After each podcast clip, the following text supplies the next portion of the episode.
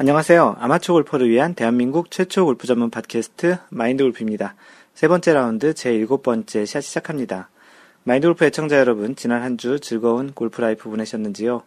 네, 캘리포니아에서는 지난주에 10월 월례가 있었습니다. 잘 마무리했고요. 어, 마인드 골프를 포함한 4명이 참석해서 그 한 팀으로 이제 라운드를 잘 했습니다. 끝나고 저녁도 같이 먹고 골프 이야기도 좀 나누고 했고요.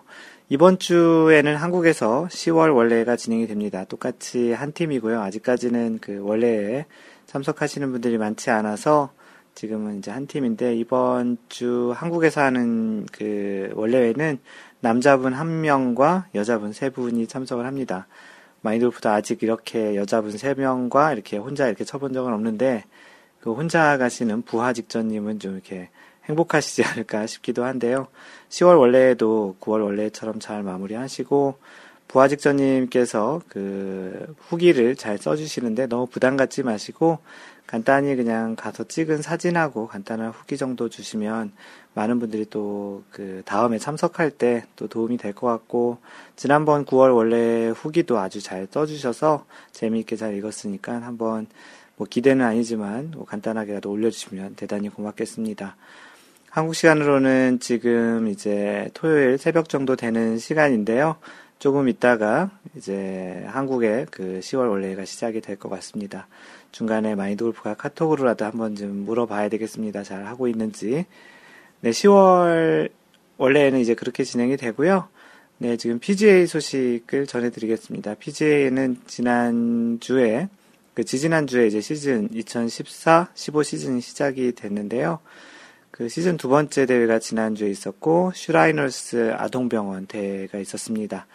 그 슈라이너스 그 칠드런스 하스피탈 오픈인데요. 그 벤 마틴이 이제 마이너스 20, 20 언더의 성적으로 우승을 했습니다. 뭐 마인드 골프가 지금 PGA에는 그렇게 많이 관심을 두진 않고 있는데 이유가 그 세계 상위권 선수들이 이렇게 많이 나오진 않고 있습니다. 원래 이 그 시즌이 보통 그 1월에 시작을 했었는데 지난해부터 2010 그 시즌이 이제 곧바로 가을에 끝나면서 곧바로 다시 이제 시즌 시작하는 형태로 좀 바뀐 걸로 알고 있거든요. 그런데 이제 아무래도 이제 그 연말로 가다 보면 선수들도 또 휴가도 가고 연말까지는 좀 이렇게 쉬는 분위기라 이 시즌이 새로 시작됐지만 상위권 선수들이 많이 나오지 않아서 그런지 마인드 골프도 이렇게 자주 보진 않고요. 요즘 오히려 한국에서 열렸던 조금 이따 소개할 그 LPGA 그 KB 하나은행 그 대회와 지금 이번 주에는 그 한국에서 한국 오픈이 하고 있죠. 이제 그런 대회에 좀 더 더 관심이 그 가고 있는 상황입니다.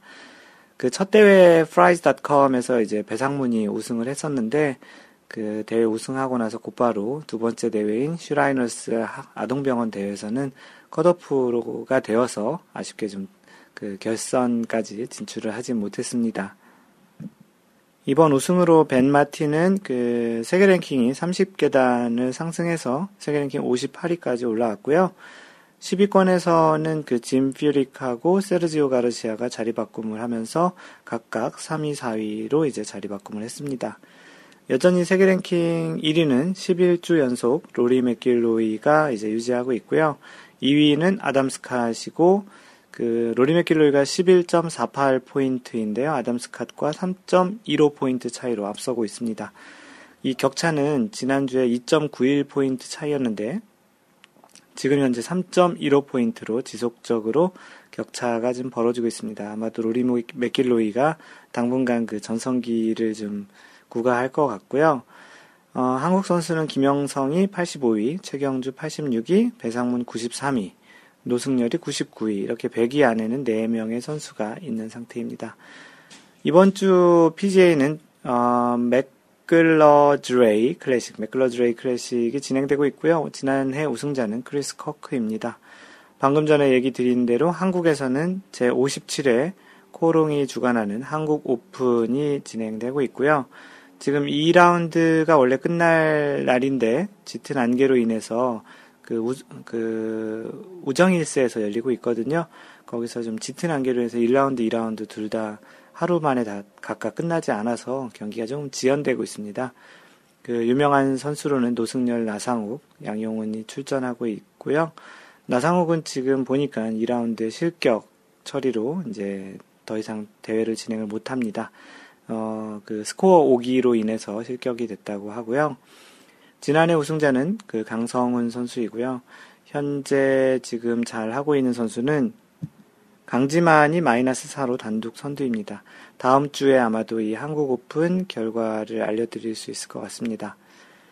LPGA는 이제 한국에서 열렸었죠. 한 번 열리는, 한국에서 열리는 이 10월에, 매년 10월에 열리는데요.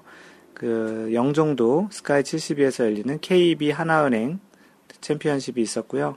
그 많은 분들이 보셨고 아마도 이미 소식을 알고 계시듯이 알고 계시듯이 백규정이 그 연장전 첫 번째 홀에서 버디를 하면서 우승을 했습니다.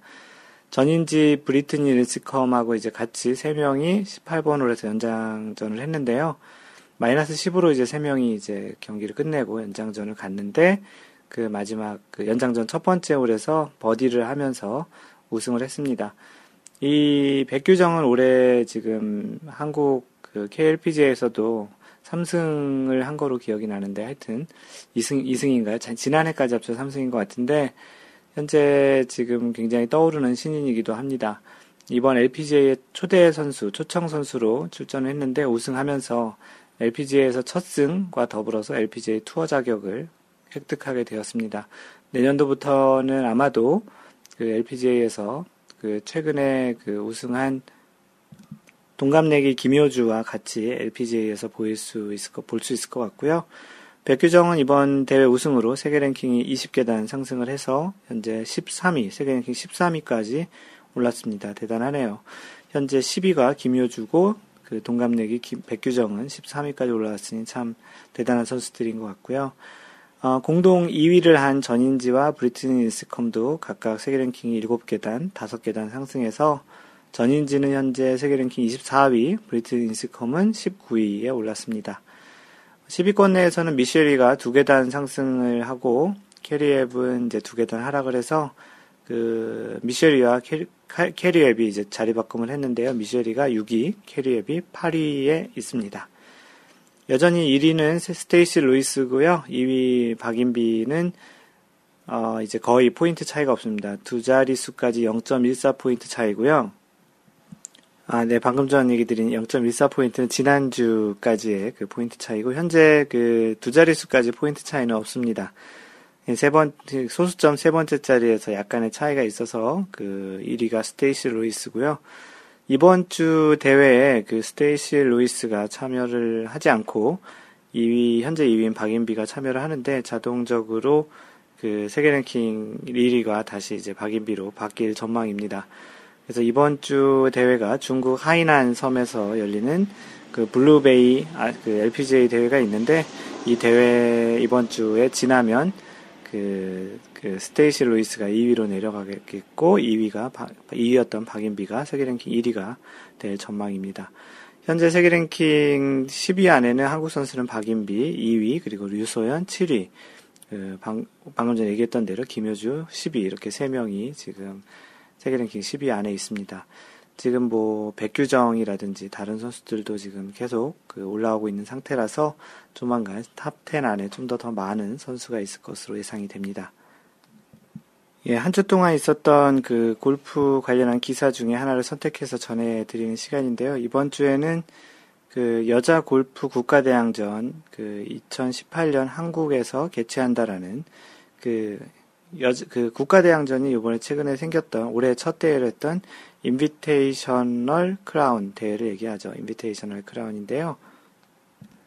아, 또 말을 잘못했네요. International Crown인데, International Crown을 최근에 또 마인드 골프를 알고 있는 지인께서 Invitational이라고 실수를 많이 했다고 했는데 또 실수를 했네요. International Crown이고요. 네, 하여튼 그 International Crown이 그 2018년 한국에서 열린다라는 그 소식입니다. 이 소식은 연합뉴스의 기자가 써주셨고요. 그 최태용 기자가 써주셨네요. 기사 내용을 읽어드리겠습니다. 미국 여자 프로골프 LPGA가 주관하는 그 국가대항전 International Crown이 2018년 한국에서 열린다. 그 참고로 올해 시작된 대회는 미국에서 시작을 했나요? 아, 잠시 한번 확인을 하겠습니다. 아, 네, 그렇네요. 순간적으로 1회 대회를 미국에서 한 것 같은데, 어, 얘기하다 보니까 아닌 것 같아요. 다시 얘기, 찾아봤는데, 네, 그 1회 대회는 미국에서 열린 거 맞습니다.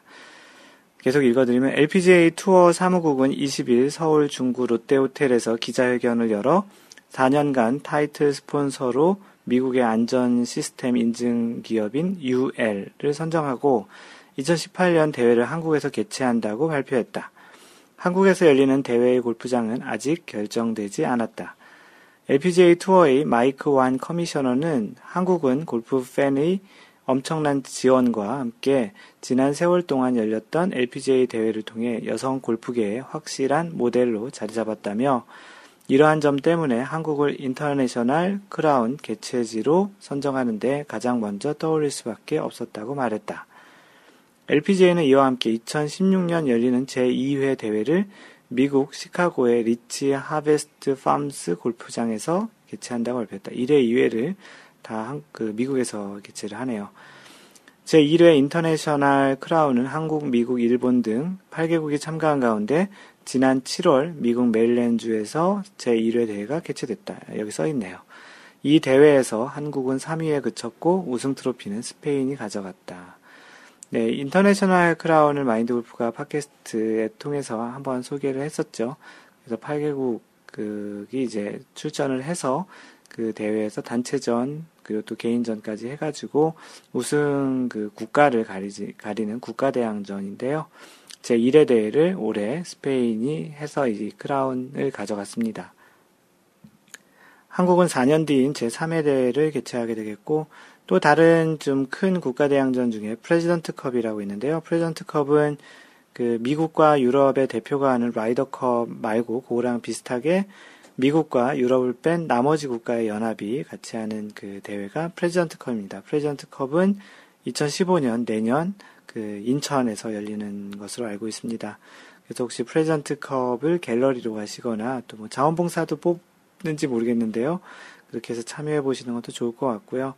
아무래도 프레지던트 컵을 하게 되면 전 세계의 유명한 상위 랭킹의 골프 선수들이 올 테니까 그런 측면에서 한번 보시는 것도 좋을 것 같습니다. 아쉬운 것은 유럽 선수들은 보지 못하겠지만 그래도 나머지 국가들의 미국과 유럽을 제외한 나머지 연합 국가의 상위 선수들을 볼 수 있는 아주 좋은 기회가 될 것으로 예상이 됩니다. 네, 다음으로 이번 주 선수 인물 탐구는 그 KB 하나은행 LPGA 챔피언십에서 우승한 백규정 선수인데요.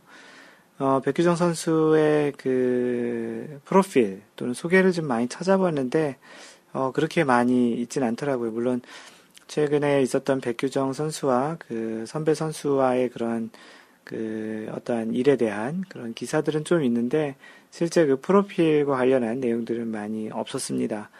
어떠한 기사들은 확실하게 어떤 사실로 확인되지 않는 것들은 가급적이면 전화해 드리지 않으려고 하고요. 그래서 그 선수가 그 걸어왔던 그런 것들 위주로 예, 소개를 하려고 하는데 어, 실제 이렇게 어디 대회 나가서 우승하고 뭐 그런 기록들 말고는 어, 아마추어가 어떻게 이제 성장을 했고 이제 그런 것들은 좀 찾기 어려워서 아마도 오늘 이 백규정 선수의 선수 인물 탐구는 조금 그 백규정이 그동안 이룩했던 그런 기록들 위주로 이야기를 할 것 같아서 다른 때보다는 조금은 좀 몸이 건조할 것 같긴 합니다. 예, 본명은 백규정이고요. 나이가 1995년생, 현재 만 나이로 19살이래요. 어, 대한민국 출생이고 국적 거주 다 대한민국에서 하고 있고 TV에서 보는 걸로 마인드 골프는 조금 그렇게 크게 보진 않았는데 키가 174cm입니다. 상당히 여자치고는 큰 편이죠. 운동선수로서는 뭐 보통이라고 얘기할 수 있을지 모르겠지만 여자 선수가 여자가 170을 넘는다는 건 좀 큰 편에 속하는 것 같습니다. 아마추어 경력을 그 소개하면 2009년 2009년 제 12회 경북 경북 협회장배 어, 학생 골프 대회에서 이제 우승을 했네요. 2009년이면 1995년생이니까 만 나이로 14살. 14살에 경북 협회장배 한국 학생 골프 선수권에서 이제 첫 우승을 하는데요. 확실히 잘한 선수는 어렸을 때부터 좀 두각을 보이는 것 같습니다. 그리고 2011년 그 92회 전국 체육대회, 전, 전국 체전인가 보네요.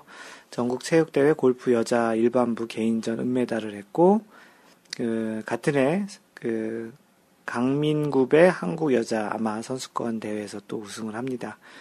2011년 6월에는 KLPGA 투어 롯데 칸탄타 그 여자 오픈에서 SBS 투어인데 어, 3위를 하게 되는데요. 2011년이면 16살 정도 되겠네요. 16살에 이제 이런 KLPGA 대회도 초청이 돼서 그런 상위의 그 랭킹도 이제 하게 됩니다.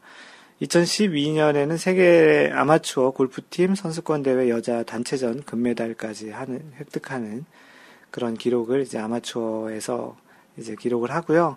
그 다음에 이제 프로로 전향을 하게 되는데요. 2013년 예, 프로 전향하고 그 첫 번째 우승은 그 드림 투어 2차전에서 이제 우승을 하는데 그 KLPJ KLPGA 강산 1879 드림 투어 2차전에서 우승을 하게 됩니다. 네, 이게 2부 투어에서 이제 우승을 처음 하고 이제 실제 KLPGA 그 투어에서는 기아 자동차 그 한국 여자 오픈에서 이제 3위를 한 다음에 KLPGA 무산 CC컵 드림 투어 13차전에서 우승을 하게 되면서 KLPGA 첫 승을 하게 됩니다. 아까도 얘기 드렸던 그 우승은 드림 투어 2부 투어를 얘기하는 거고요. 실제 KLPGA 보니까 아까 소개한 대로 총 3승을 했네요.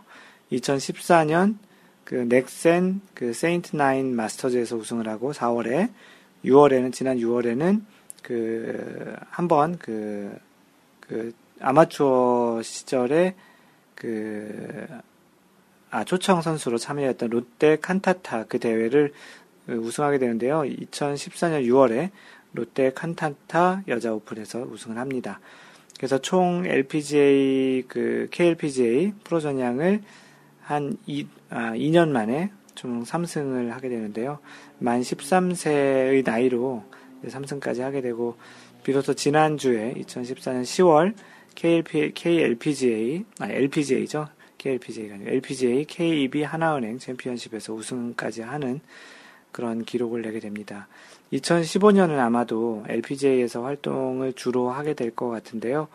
LPGA에서 이제 어떤 또 좋은 결과가 있을지 좀 궁금한 선수 중에 하나인데 김효주 선수와 또 같이 동갑내기이기도 하고 김효주의 그 많은 좋은 성적에서 약간 좀 가려있던 아마추어 시절도 있었다고 하는데 내년에는 KL, LPGA에서 김효주와 같이 멋진 경기를 보여주는 백규정 선수가 되면 좋겠습니다.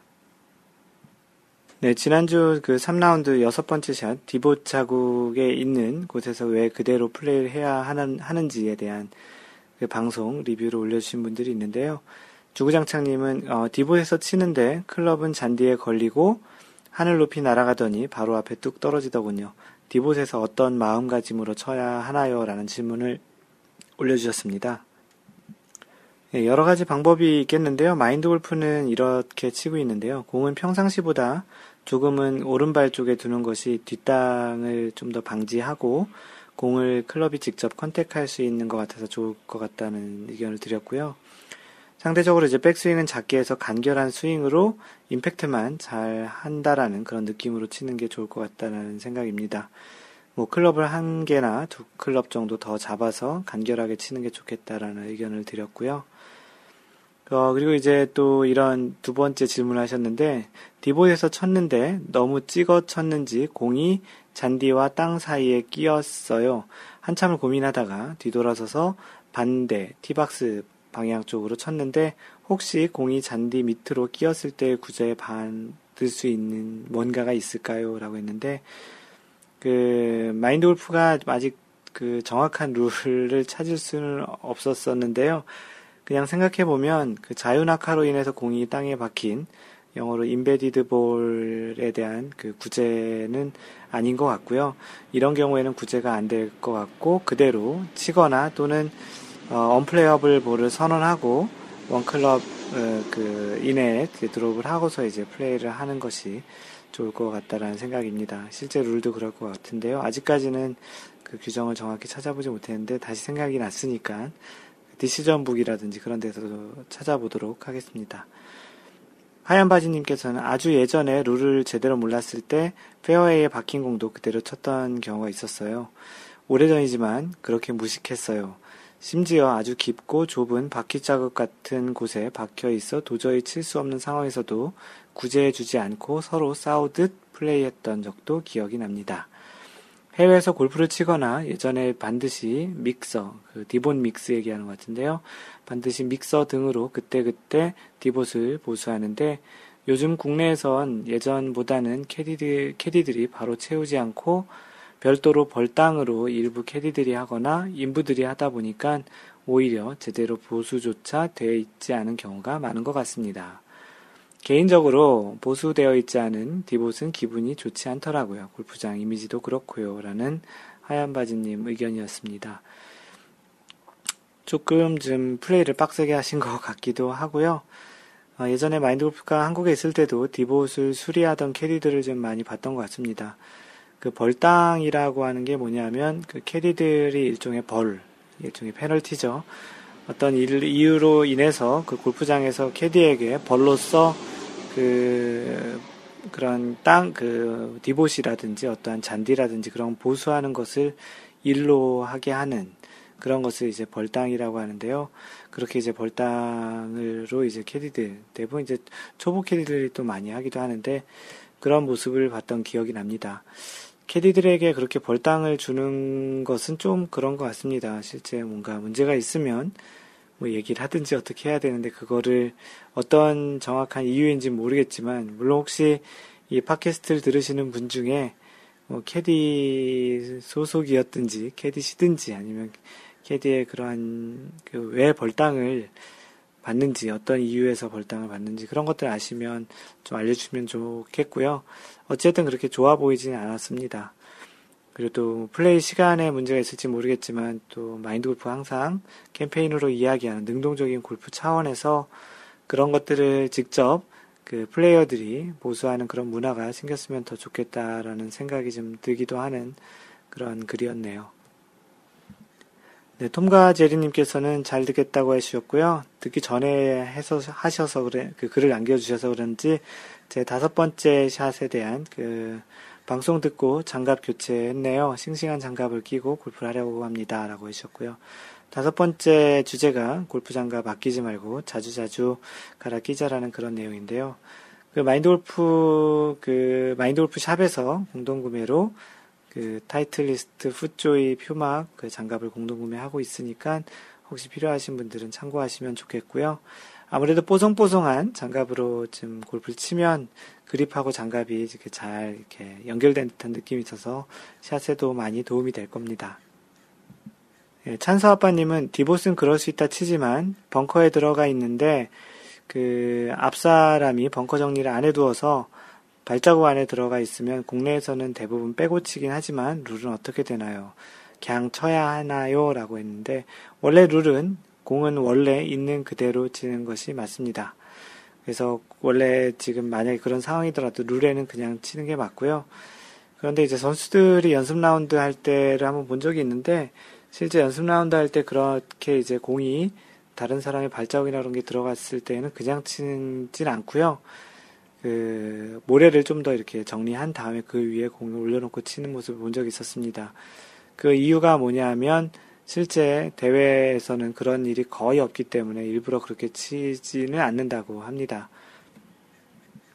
그러니 혹시 같이 치시는 분들하고 일종의 로컬 룰처럼 너무 좀 심한 그 발자국 자국이나 너무 공을 치기에 누가 보더라도 인공적인 그, 그 모래를 정리하지 않아서 생긴 것들이라면 그건 조금 이제 좀 옮겨놓고 또는 이제 그 자리를 보수해놓고 플레이하자라는 그런 정도를 같이 이야기해서 하는 것도 괜찮을 것 같고요. 하지만 뭐 기본적인 룰은 그대로 있는 상태 그대로 플레이하는 것이 맞습니다. 네, 사연과 글을 올려주신 분들의 내용을 읽어드리겠습니다. 하얀바지님이 지난주에 이어서 오랜만에 글을 자주 올려주시는데요. 이번에 주제는 코스 매니지먼트에 대한 이야기입니다. 뭐 코스 매니지먼트 이야기는 많이들 이야기 하잖아요. 코스에서 어떻게 공을 치느냐, 스윙을 어떻게 하느냐보다는 이제 코스를 어떻게 잘 이용해서 어떻게 이제 잘 풀어나가느냐의 그런 것들을 코스 매니지먼트라고 하는데요. 하얀바지님이 자신의 블로그에 썼던 내용을 옮겨주셨는데 한번 읽어드리겠습니다. 제 블로그 내용을 옮겨놓은 글이라 적절하지 못한 표현에 대해 양해 구합니다. 검은색 글만 보시면 됩니다. 그래서 검은색으로 이렇게 칠해주신 게 있고, 어, 약간 분홍색 또는 이게 핑크색으로 이렇게 칠해주신 글이 있는데요. 그냥 다 읽어드리겠습니다. 뭐 따로 구분을 안 하겠고요. 적당히 들으시는 분들이 잘 그냥 걸러서 들으시는 게 나을 것 같습니다. 왜냐하면 읽어드리는데 흐름이 조금 그 뭐 끊길 수도 있을 것 같아서 그냥 전체적으로 다 읽어드리도록 하겠습니다. 골프에서 가장 어려운 것이 스코어를 내는 것이다. 자신의 핸디를 지키는 것이다. 정말 어렵다. 그래서 우리의 실력이 미천하다고 매일 겸손한 척, 너스레 같은 농담을 공유하는 것인지 모르겠다. 그리고 그것에 직접적으로 관여하는 것 가운데 중요한 것은 멘탈을 포함한 코스 매니지먼트라고 생각한다. 솔직히 정말 솔직히 멘탈도 알 수 없는데 매니지먼트는 또 무엇인가 싶다. 이 점 또한 골프가 여타 스포츠와 구별되는 특징이라고 생각한다. 물론 다른 스포츠도 머리를 쓰고 한다. 매니지먼트가 없다는 것이 아니다. 하지만 그 수준은 차이가 있다는 것이다. 정말 중요한 것은 여기에 모든 걸, 골퍼에게 가능성이 있다는 것이다. 그런데 많은 주말, 주말 골퍼들은 이러한 점을 외면하거나 알지만 실천하기 어려운 문제로 여긴다. 사실은 모르는 것이다. 왜냐하면 이런 것에 대해서 의외로 양질의 정보가 부족하다. 그래서인지 많은 골퍼들이 스윙, 드라이브 샷을 주로 얘기한대요.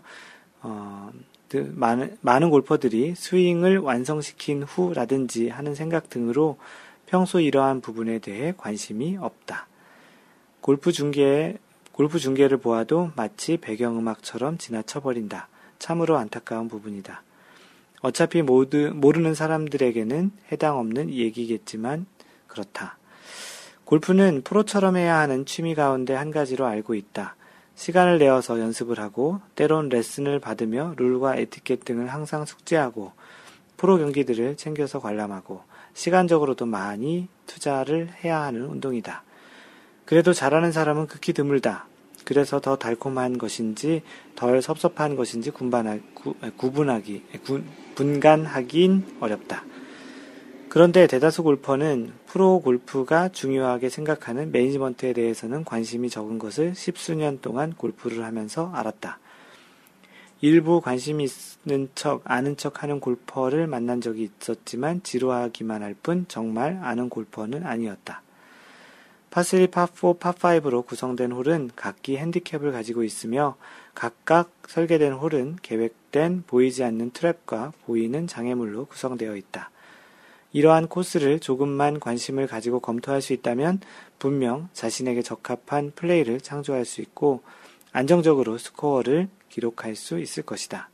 그리고 그러한 라운드를 반복한다면 연습장에서 연습해야 할 목표가 조금씩 분명해질 것이라 생각한다.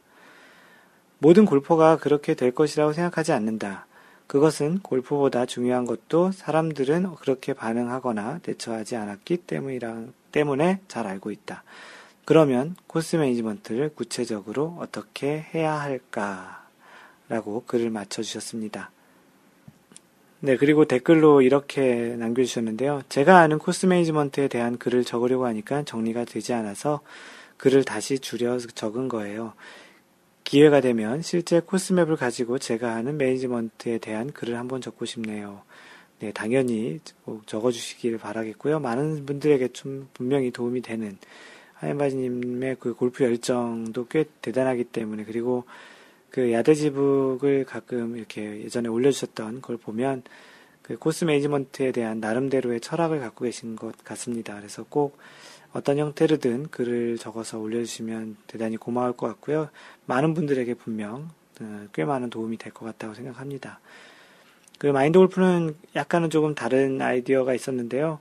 요즘은 이제 그런 고급 카메라라고 스포츠 카메라 있잖아요. 가지고 다니면서 계속 찍는 그런 카메라를 그 미국에는 그 미는 카트 있잖아요. 거기다 고정을 시켜서 마인드 골프가 18호를 치면서 혼자 이렇게 촬영을 해가지고 그걸 좀 편집해가지고 올리는 그런 마인드 골프가 플레이하는 18호를 플레이하는 모습을 담은 그런 동영상을 한번 제작을 해볼까 했는데요.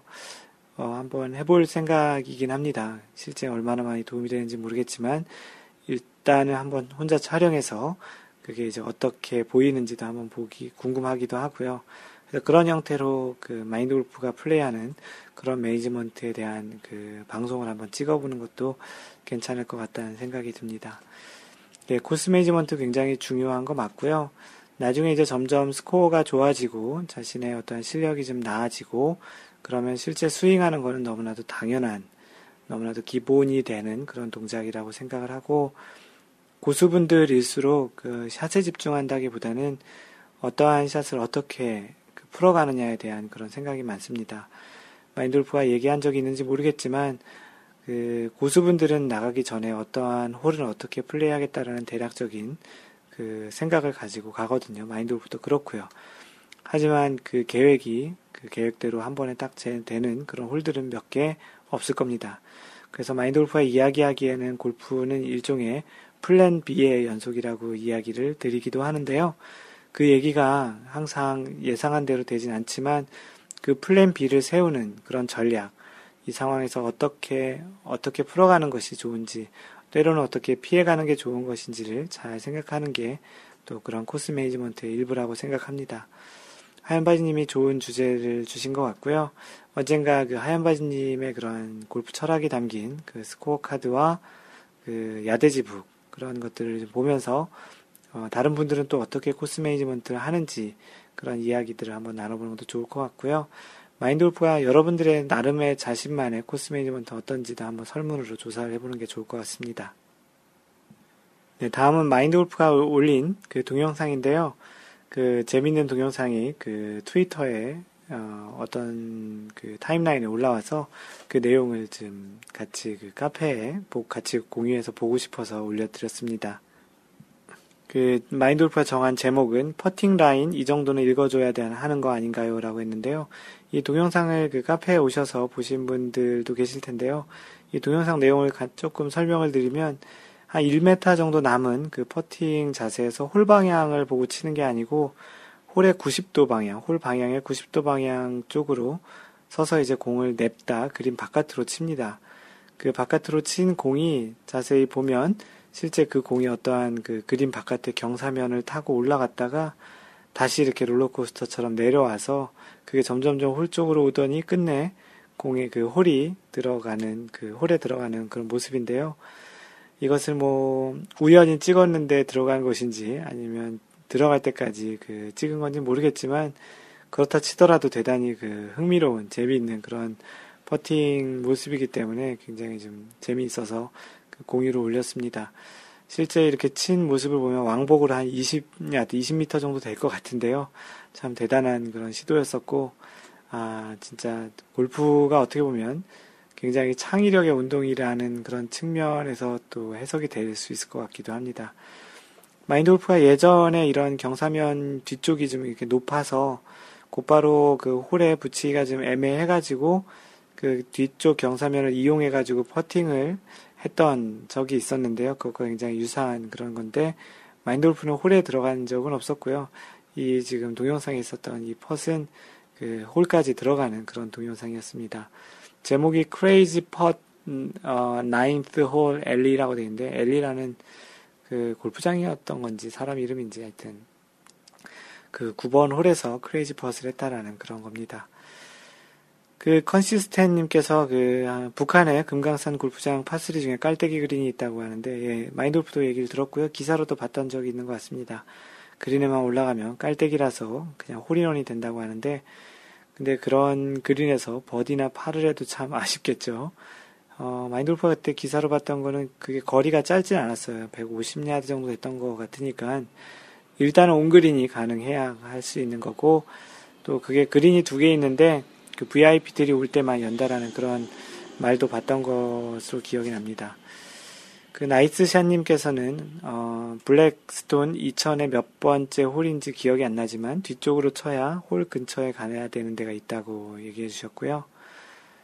어, 박랑골퍼님께서는 어, 우연히 해봐서 된 다음에 연습한 다음에 촬영하지 않았을까라고 이야기를 써주셨고 초보골, 초보 탈출님께서는, 어, 그, 그린 당구라는 게 있지, 있는지 알았다고 해주셨습니다. 그 낭만자객님은 무조건 직진만 보내는 저로서는 초보와 차원이 다르다고 하셨고요. 뭐, 아는 만큼 보이는 게 또 골프인 것 같기도 합니다. 뭐, 해피존 K님은 신의 경지라고 해주셨고, 배 나온 천사님도 엄청나다고 해주셨는데, 어, 궁금하신 분은 마인드골프 카페에 오셔서 그 동영상을 보시면 그 대단히 신기한 퍼팅을 볼 수 있을 것입니다. 네, 요즘 그 카페에서 열심히 활동하고 계신 아이잭 님이 이번 주에도 글을 여러 개 올려주셨습니다. 그 아이잭 님이 오스틴 번개 후기라고 했는데요. 오스틴, 텍사스 오스틴에 살고 계신 그 아이잭 님이 지난주에 이제 그, 지난주가 아니죠. 이번 주죠. 그 KJ 초이님, 그 카페에 KJ 초이님이 그 실제 아이디가 KJ 초이고요. 그 약간 그 생긴 모습과 플레이하는 모습이 약간 KJ 초이님과 비슷합니다.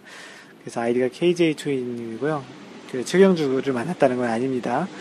그래서 KJ 초이님이 그 텍사스 오스틴의 골프 스미스 그 클럽 메이킹, 클럽 제작하는 그런 교육을 받으시러 갔다가 마인드 골프가 그 가신 김에 아이잭님을 뵙는 게 좋겠다고 글을 써서 그랬는지 아니면 원래 계획을 하셨던 건지 모르겠지만 이 두 분이 텍사스 오스틴에서 진짜 번개를 하시고 그 후기를 써주신 내용입니다. 말 그대로 번개처럼 일어 벌어진 일입니다. 오스틴 골프 스미스의 교육차 방문하신 KJ 초이님과 저 아이잭이 만났습니다. 사진으로 먼저 본, 만나본 덕에 멀리서 배웠지만 한 번에 알아볼 수 있었습니다. 인터넷 동호회를 통해서 회원님과 서로 만나는 일, 이른바 번개는 정말 오랜만이라서 그런지 조금 설레기도 했었습니다. 사람을 편하게 해주시는 매력을 지니신 KJ 초이님은 마치 오래전에 어디서 같이 라운드를 돌아본 듯한 익숙한 느낌이었습니다. 애초 번개는 에버리 렌치 골프 클럽에서 나인홀만 계획했으나 토너먼트 관계로 포레스트 크릭 골프 코스에서 두 홀을 패스하곤 2시간 반도 채 안 돼서 정규홀을 마무리했습니다. 두 분 다 잘 치시나 보네요. 출중한 실력의 KJ 초이님과 수준을 맞추어야 한다는 마음도 있었지만 여기저기 공 찾으러 기웃거릴 여유도 없이 사실 그럴 필요가 없긴 했습니다. 번개불에 콩 구워 먹듯 골프공을 구워버리고 저녁도 함께하지 못한 채 헤어진 그야말로 번개였습니다. KJ 초이님, 오스틴에서 계획하신 일 잘 처리하시고 대까지 안전하게 귀가하시길 바랍니다. 라고 후기를 올려주셨습니다. 진짜 번개를 하셨네요. 아이잭님과 그 KJ 초이님. 이번 아까 이야기한 대로 이번 주에 한국에서도 지금 그 네 분, 그 부하직전님, 나이스샷님, 미진님, 그 LKH 코아코님, 그 세 분이 네 분이 이렇게 또 번개처럼 그 라운드를 하시는데요. 마인드 골프가 운영자로 있어서 그런지 이렇게 이런 자리를 통해서 좋은 분들과 같이 만나서 교류하고 골프 이야기 나누고 골프 치고 또 사는 얘기도 좀 하시고 그런 모습 보면 나름 뿌듯하기도 한데요. 이런 모임이 좀 자주 있었으면 좋을 것 같다는 생각에 마인드 골프가 그 카페에 그런 글을 올렸습니다. 한국에서의 그 골프 라운드 번게 아니고더라도 그 저녁 번개라든지 또는 이렇게 커피를 마시는 그런 번개, 일종의 모임 같은 거를 하자라는 의견을 좀 올렸는데 아직 반응은 사실 거의 없습니다.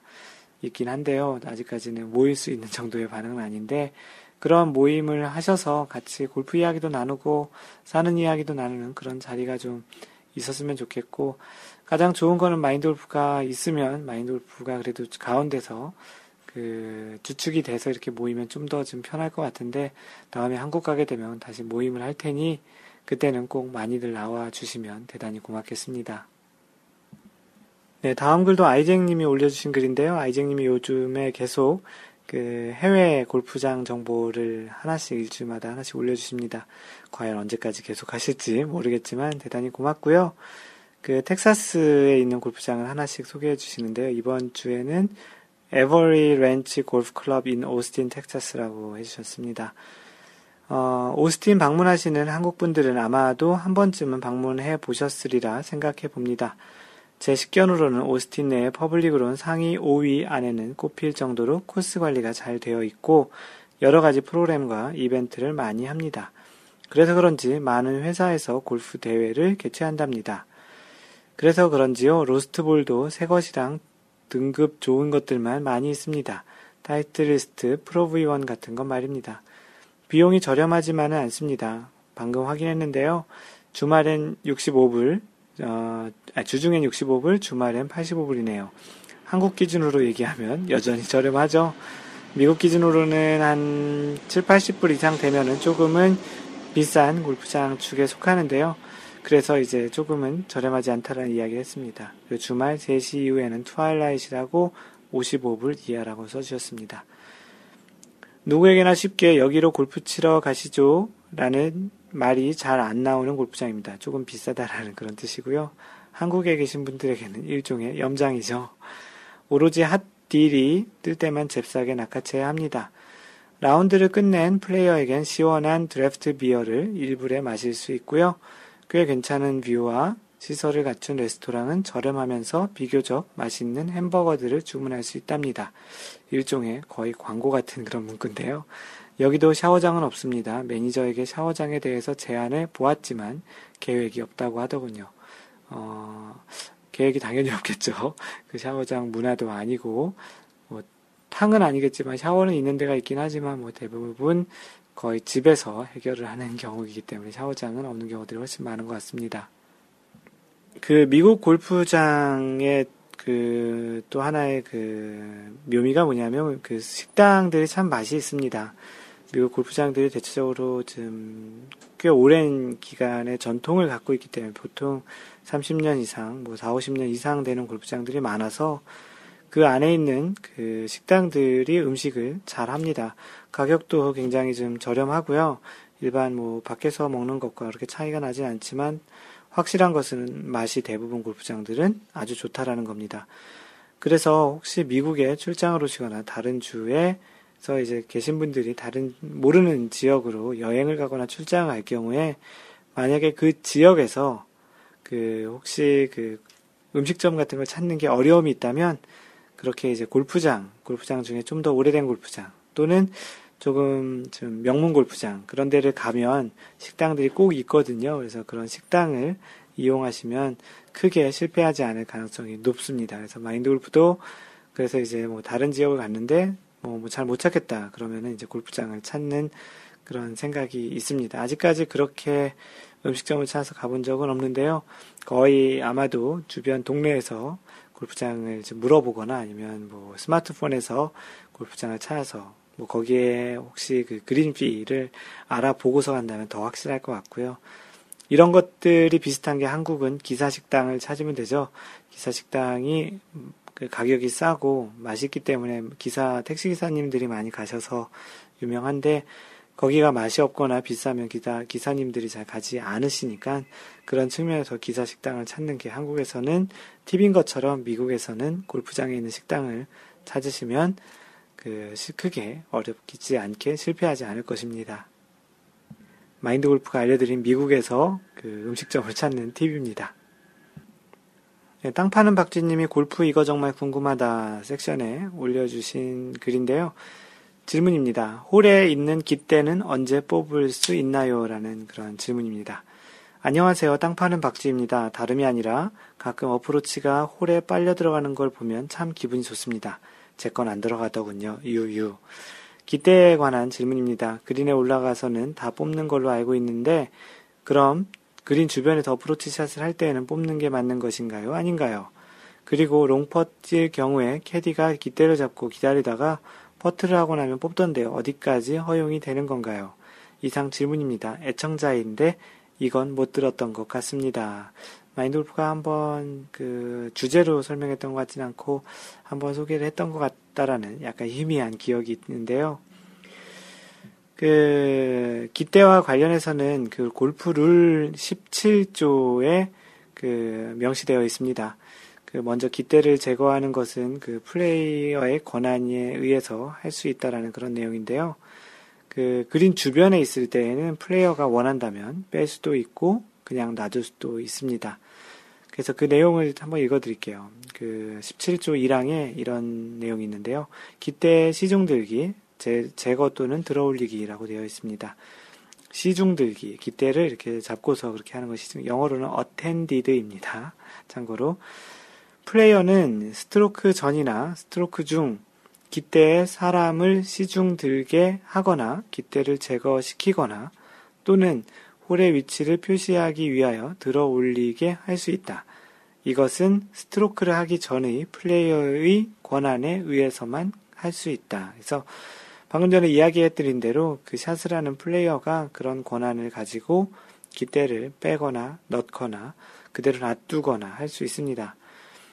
만일 스트로크 전에 누군가 깃대에 붙어서 있거나 깃대를 제거하는 것을 알고도 제지하지 아니한 경우 플레이어가 그 사실을 승인한 것으로 간주한다. 이렇게 되어 있습니다. 하지만 이제 예외 상황이 있는데 그린에서는 깃대를 빼놓고 플레이를 해야 합니다. 그 다음 소개를 보면 이제 알수 있으실 텐데요.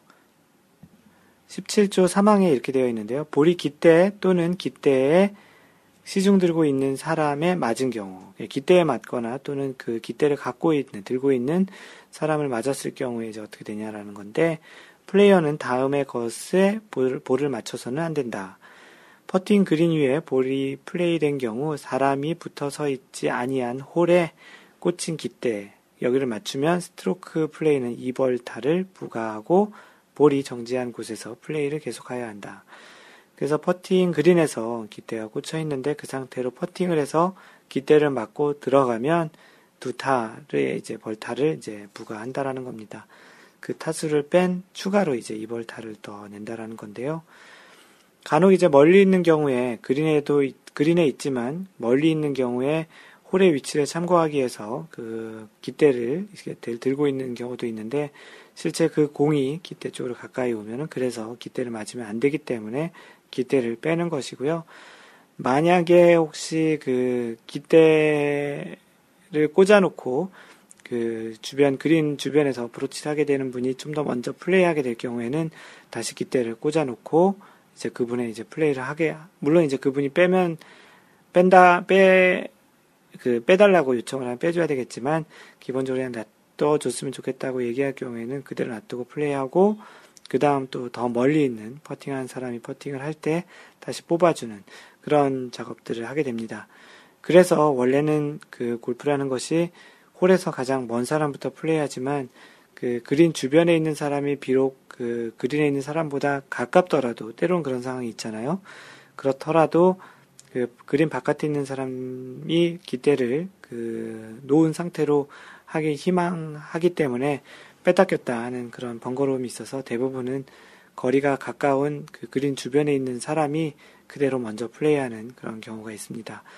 이게 그 순서를 어겼다고 해서 벌타는 없지만 만약에 그 순서를 바꾼 것으로 인해서 어떤 한쪽이든 이득이 있다면 그거는 이제 실격 처리가 될 가능성이 있고요. 그렇기 때문에 이제 서로에 도움이 되는 그런 상황이 아니라면 어떠한 그 pace of play 그 플레이라는 어떤 흐름과 그 속도, 시간을 보고서 융통성 있게 플레이하면 좋겠습니다. 다시 한번 정리해드리면 그린에서는 무조건 핀을 빼고서 그 깃대를 빼고서 플레이해야 되고 그린 주변 그 그린 바깥에 있을 경우에는 그 플레이어의 선택권으로 인해서 그 플레이를 할 수 있습니다. 그리고 만약에 퍼팅 그린에서 깃대를 맞고 들어간다면 이벌타를 부과한다라는 이야기고요. 마인돌프와 이 질문이 있어서 그 블로그에 따로 정리해서 글을 올렸는데요. 다음에 또 시간이 좀 지나서 까먹으실 때쯤에 다시 이 주제를 가지고 한번 이야기를 하도록 하겠습니다. 네, 신영엔진님이 댓글로 팁을 주셨는데요. 보통 내리막이면 깃대가 지나가는 공을 막아줄 수 있기 때문에 깃대를 그대로 꽂아둔 채로 샷을 하고 그린 주변에서요. 오르막이면 공이 어차피 홀 뒷면에 맞고 떨어질 수 있으니까 구멍 크기를 최대화하기 위해서 깃대를 뽑습니다. 물론 생각이 다를 수도 있지요. 선택입니다라고 했는데, 네, 보통 이러한 그런 생각으로 깃대를 뽑거나 그대로 유지하거나 그런 경우를 결정합니다. 미국은 이제 캐디가 따로 없어서 같이 플레이 하시는 분들이 깃대를 뽑고 넣고 하는데요. 물론 한국에서도 조금 이러한 능동적인 골프를 하시는 분들은 자신의 플레이가 끝났거나 또는 자신이 이제 플레이할 순서가 아닌 경우에 다른 분들을 위해서 깃대를 뽑거나 그, 넣, 그 놓거나 할 수 있는데요. 그럴 때는 항상 플레이하시는 분에게 그린 주변에서 플레이할 때 선택권을 여쭤보시는 게 좋습니다. 깃대를 그대로 놔둘까요? 아니면 뽑아드릴까요? 라고 이렇게 물어보시는 게 좋겠습니다. 무조건 그 그린에 가까운 에이프런이라고 뽑는 것도 아니고요. 어, 그렇다고 무조건 놔두는 것도 아니니까 참고 삼아 그런 의견을 여쭤보시는 게 매너의 하나라고 생각합니다. 네, 마인드 골프가 올린 토크 주제인데요. 클럽, 아, 골프 클럽 성능 보존의 법칙이라는 골프 토크 주제를 올려봤었습니다. 드라이버가 잘 맞으면 아이언이 안 맞고, 아이언이 잘 맞으면 드라이버 안 맞고, long game 잘 되면 short game 안 되고, 뭐 이런 어떤 클럽의 성능 보존의 법칙이라고 해서 그 주제를 올려봤는데요. 올레바이크님은 반대로 생각하면 마음이 조금이라도 편해져요. 아이언이 안 맞지만 드라이버가 좀 맞아주고 드라이버가 안 맞으면 아이언이 좀 맞아주고 둘 다 안 되면 퍼팅이 좀 되고 셋 다 안 되면 상대방도 못 치고 이렇게 해서 전 그냥 즐겨요. 진짜 just play라고 했습니다. 어, 올레바이크님 이야기하신 대로 그런 시각을 바꾸니까 또 골프가 좀 다르게 보이는 것 같습니다. 아주 좋은 시각인 것 같아요. 드라이버가 안 맞았지만 그래도 아이언은 맞았잖아. 아이언이 안 맞으면 뭐 드라이버가 맞았잖아. 뭐 이렇게 생각할 수 있다라는 건데요. 어, 이렇게 골프는 시각을 바꾸면 또 다른 그런 형태. 뭐 골프뿐만 아니고 어, 좀 긍정적인 사고방식, 때로는 너무 이렇게 심각한 사고방식이 아닌 것도 삶에 도움이 되는 것 같습니다. 골프에도 물론 도움이 될 것 같고요. 올레바이크님, 어, 굉장히 좋은 의견, 대단히 공감이 되는 그런 의견이었습니다. 하얀바지님은 연습장에서도 모든 샷이 잘 되는 날보다는 긴 클럽이 안 되면 짧은 클럽은 괜찮고 아니면 퍼팅, 퍼터감이라도 좋은 경우가 보통인 것 같습니다. 필드에서도 그런 것 같아요. 재수가 없는 것 같아도 또 이래저래 운도 따라주고 하면서 핸디를 비슷하게 유지해야 하든지 체면 치레 정도는 하잖아요. 올레바이크님 말대로 실천한다면 분명히 행복한 골퍼이거나 고수이겠죠. 라고 해주셨습니다. 미지님은 클럽 성능 보존이라기보다는 스코어 보존 법칙 같다고 뭐 같은 말이겠죠. 어차피 뭐 그 이게 실제 법칙은 아니기 때문에 비슷한 말이고 뭐 당연히 클럽의 성능이 스코어와 관련이 있겠죠. 땅 파는 박지님 다 잘 맞으면 프로죠라는 마인드인데 그런 마인드로 골프 치시는데 왜 저는 필드에서는 유리 멘탈인지 유유 이렇게 했습니다. 마인드 골프가 사람 인증입니다라고 했습니다. 그런 거를 다 제대로 그냥 다 하면 사람이 아니죠. 하지만 그래도 최대한 마인드 골프 할 수 있도록 노력은 하셔야 되겠죠. 에, 낭만자객님은 아이언 중에서도 특히 안 맞는 클럽이 생기기도 하는데 예를 들어 9번이 잘 안 맞을 경우 그날따라 9번 거리가 남는 일이 참 많다는 그래서 8번이나 7번으로 하프 스윙 연습해야 하나라고 생각하신다는데요. 일종의 머피 법칙 같은 거네요. 안 맞는 클럽의 거리가 주로 많이 남는 그런 건데요. 다양한 클럽으로 다양한 거리를 보낼 수 있다면 뭐 이런 것도 적절하게 잘 피해갈 수 있겠는데 뭐 그렇게 다 잘 치면 뭐 지금 타수를 치시겠습니까? 훨씬 지금보다 잘 치시겠고요. 어, 낭만자기님 비하하는 게 아니고요. 아무래도 이제 그런 것들이 또 낭만자기님 앞으로 가야 할 그러한 넘어야 할 산이라고 생각하시면 좋을 것 같습니다. 시간이 지나면 또 다른 고민이 있으시겠죠? 네, 이것으로 여러분들의 사연, 그리고 골프계 소식, 또 마인드 골프의 근황, 또 여러분들의 많은 또 질문과 그런 이야기들을 전해드렸고요. 어, 마인드 골프샵에서 전하는 말씀을 드리면, 마인드 골프가 직접 운영하는 골프 품격 반올림 마인드 골프샵에서는 어, 이번 주 공동 구매를 에코 골프화로 정했습니다. 에코에서 나온 골프. 에코가 그 spikeless, 스파이크가 없는 그런 골프화로 유명한데요. 이번 주에 그 에코 골프화를 공동 구매를 진행할 테니까 에코 골프화가 개인적으로 뭐 디자인이 굉장히 깔끔하고 이쁜 것 같아요. 마인드 골프는 주로 나이키 골프화만 신고 있는데요. 에코 골프화도 좋은 것 같습니다. 그래서 이번 주에는 어, 이번, 지난번에 그 골프 장갑을 남자 것만 했다고 했더니, 그 LKH 코아코님께서 왜 여자 골프 장갑 안 하냐고 해서 따로 이야기해서 그 주문을 받아들였는데, 이번 주에는 여자 그 골퍼 분들도 지금 앞으로, 지금뿐만 아니고 이제 앞으로는 그런 공동 구매에도 꼭 여자 그 골퍼 분들에게도 배려하는 그런 측면에서 꼭 여자 골프화 또 골프 아이템들도 같이 공동구매를 진행하겠습니다. 그래서 이번 주 골프 품격 반올림 마인드 골프샵에서 공동구매로 진행하는 것은 에코 골프화입니다. 많은 그 관심 부탁드리겠습니다. 네, 이번 주 마인드 골프가 준비한 그 주제는 그 평생 칠 골프, 즉 기분 좋게 마인드 골프 하자고요 라는 그런 제목으로 쓴 글입니다. 그 골프라는 운동의 특성이 다른 운동에 비해서 보통 사람들에게는 비용적으로도 시간적으로도 제한을 많이 받는 경향이 있는 것 같습니다.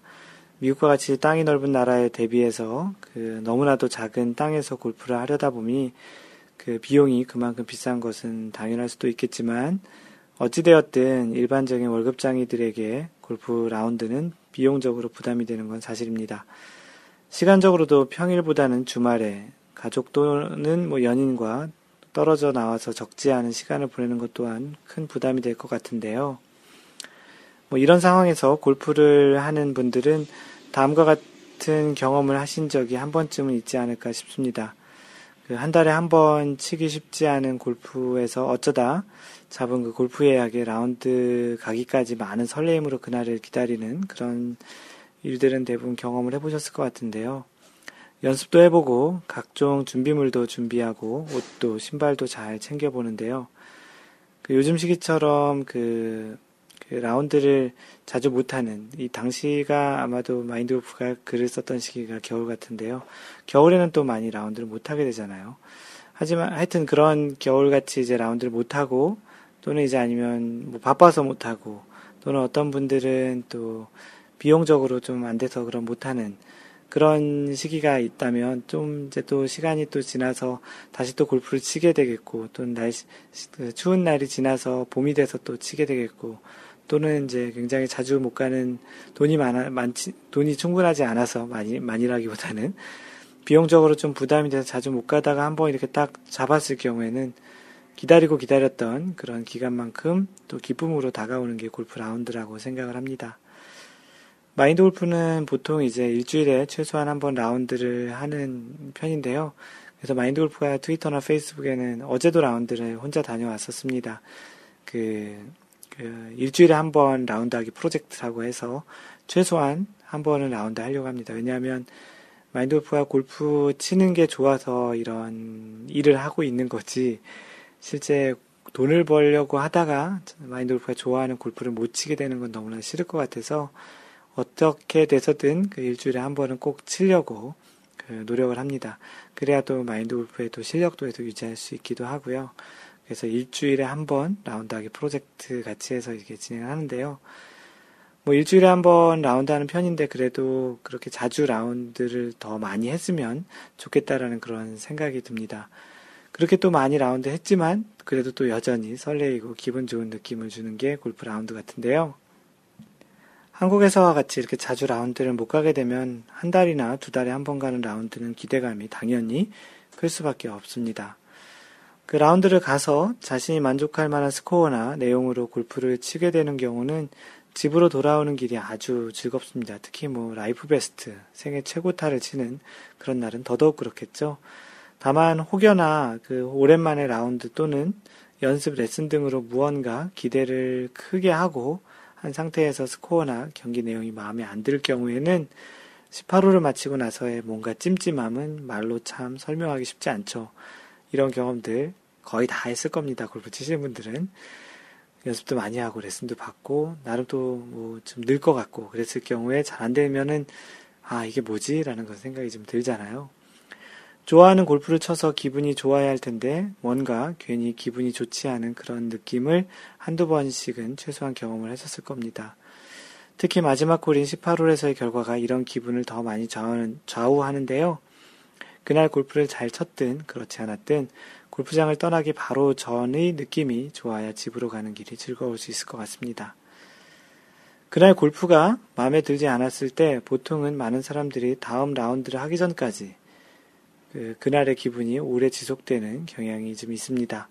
라운드 끝나고 나서 식사를 할 때도 그날의 라운드를 동반자들과 이야기할 때도 그리고 집으로 오는 차 안에서 좋은 기억보다는 잘 안 풀렸던 그런 골프 라운드의 기억으로 기분이 별로 유쾌하지 않았던 것이 있었을 것 같은데요.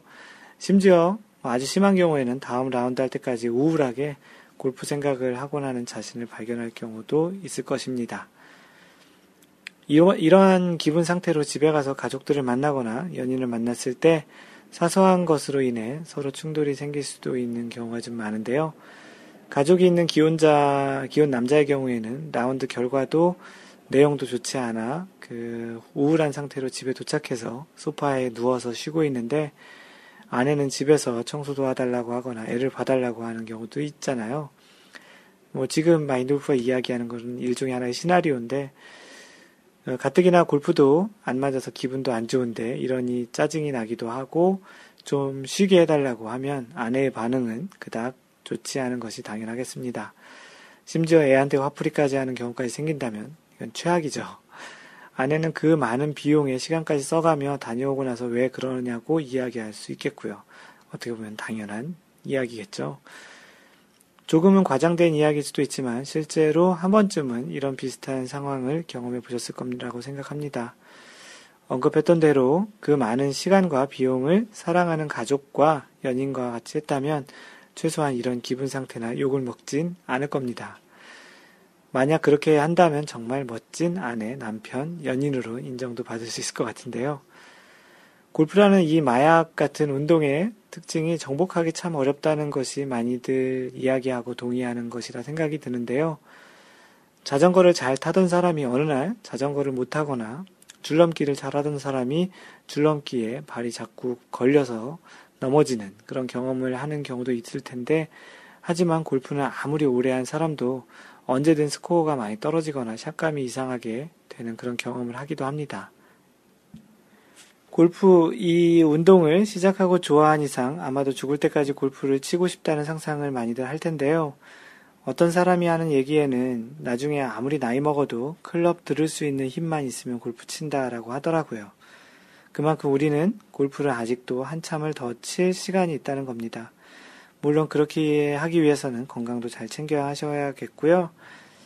이번 샷이 안 되면 다음 샷을 잘하면 되고, 이번 홀이 망가지면 다음 홀을 잘 치면 되고, 이번 라운드가 잘 안 되면 다음 라운드에 잘하면 되지요. 그런, 그런 마음이 참 좋을 것 같아요. 심지어 올해 잘 안 되면 겨울에 자 준비 잘해서 내년에 잘 해보리라는 그런 정도의 여유를 갖는 것도 골프에서 좋은 마인드 골프 측면에서도 좋은 것 같습니다.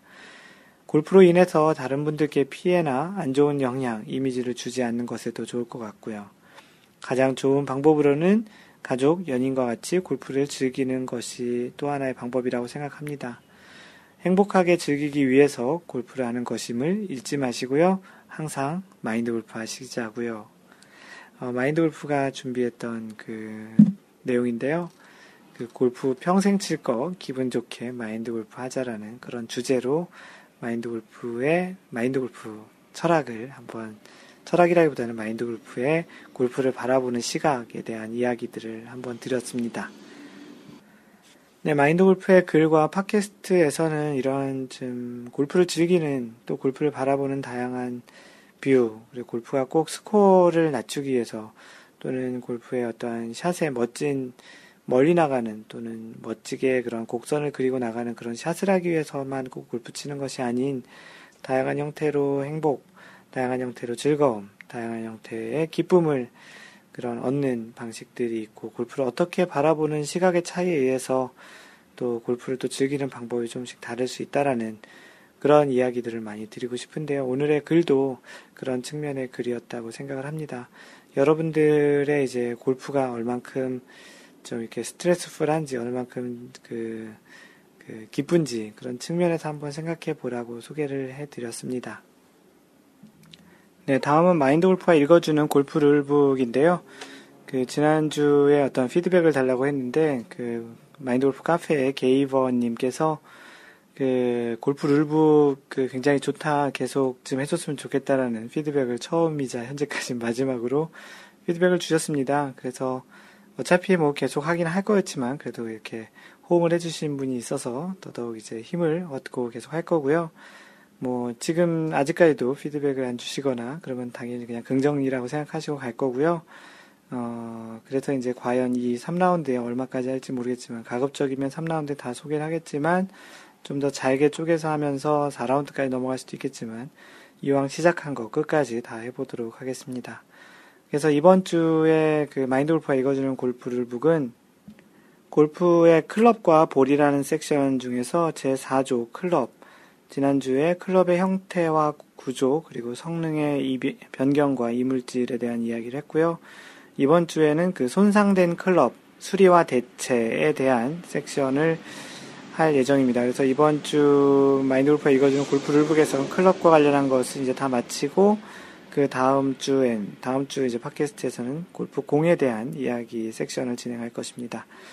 4-3을 보면 손상된 클럽과 수리와 교체라는 주제입니다. A조항을 보면 어, 정상적인 플레이 과정에서 입은 손상에 대해서 설명을 하고 있습니다.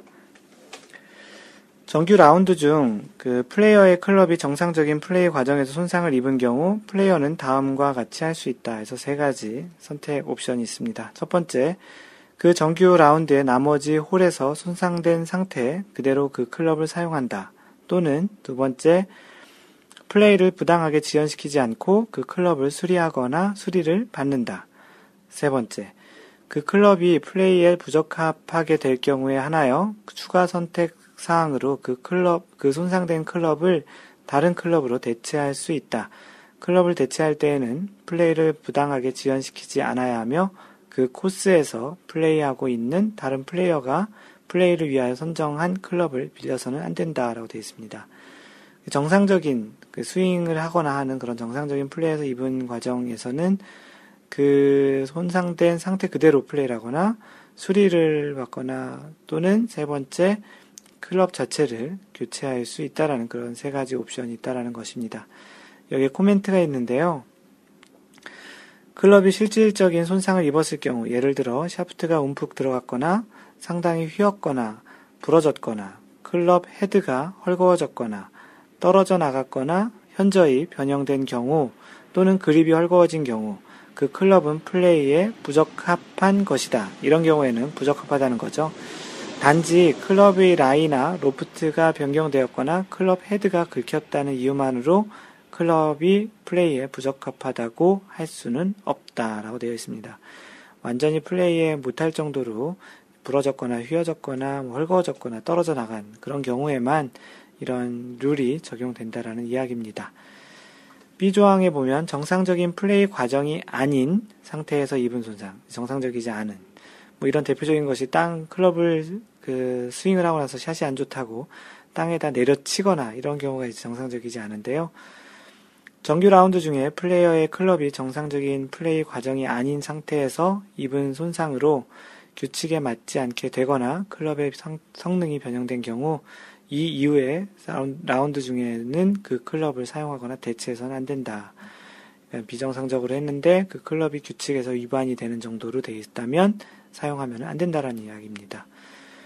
그리고 이제 세 번째, 라운드 전에 입은 손상, 라운드 하기 전에 이제 어떠한 그 손상이 입었을 경우에 플레이어는 라운드 전에 손상된 클럽이 그 상태 규, 그대로 규칙에 적합하다면 그 클럽을 사용할 수 있다. 라운드 전에 입은 클럽의 손상은 그 성능을 변형시키지 않고 플레이를 부당하게 지연시키지 않는 한 그 라운드 중에 수리할 수 있다. 이런 내용입니다. 그래서 대략 그 라운드 중에 어떠한 손상이 있었을 경우에는 어떠한 규정으로 그 교체를 하거나 그대로 치거나 아니면 그, 그 플레이를 하지 않으면 하면 안 되고 이제 그런 이야기들을 전해드렸고요. 4-4 조항에는 마인돌프가 이야기, 이야기를 많이 했던 클럽의 개수에 대한 그런 조건입니다. 규정인데요. 클럽은 14개가 최대 한도라는 그런 그 섹션입니다. 첫 번째 클럽의 선정과 추가에 대한 내용인데요. 플레이어는 14개보다 더 많은 클럽을 가지고 정규 라운드를 출발해서는 안 된다. 플레, 그 최대 14개여야 한다라는 거죠. 플레이어의 클럽은 그 라운드를 위하여 선정한 클럽에 한정된다. 다만 플레이어가 14개 미만의 클럽을 가지고 시작한 경우에는 합계 14개를 넘지 않는 한 몇 개를 추가해도 관계없다. 클럽을 추가할 때에는 플레이를 부당하게 지연시키지 않아야 하며 플레이어는 그 코스에서 플레이하고 있는 다른 플레이어가 플레이를 위해 선정한 클럽을 추가하거나 빌려서는 안 된다. 그러니까 다른 플레이어가 사용하고 있는 클럽을 쓰면 안 된다라는 거죠. 파트너들 사이의 클럽의 공용, 그 클럽을 파트너와 이제 그런 그 같이 나눠서 쓰는 그런 부분인데요. 파트너들은 그 파트너들이 휴대한 클럽 수가 합계 14개를 초과하지 않으면 서로 클럽을 공용할 수 있다. 어, 규칙 그 위에서 이야기한 그 클럽 선정과 추가 그리고 그 공용하는 그런 위반의 벌은 그 휴대 클럽의 초과 수에 관계없이 그 휴대 15개 이상 가지게 되면은 어떤 벌이 있냐면 매치 플레이 같은 경우에는 규칙 위반이 발견된 홀을 끝마친 시점에 규칙 위반이 있었던 각 홀에 대해서 한 개 홀씩 빼서 매치의 상태를 조정한다.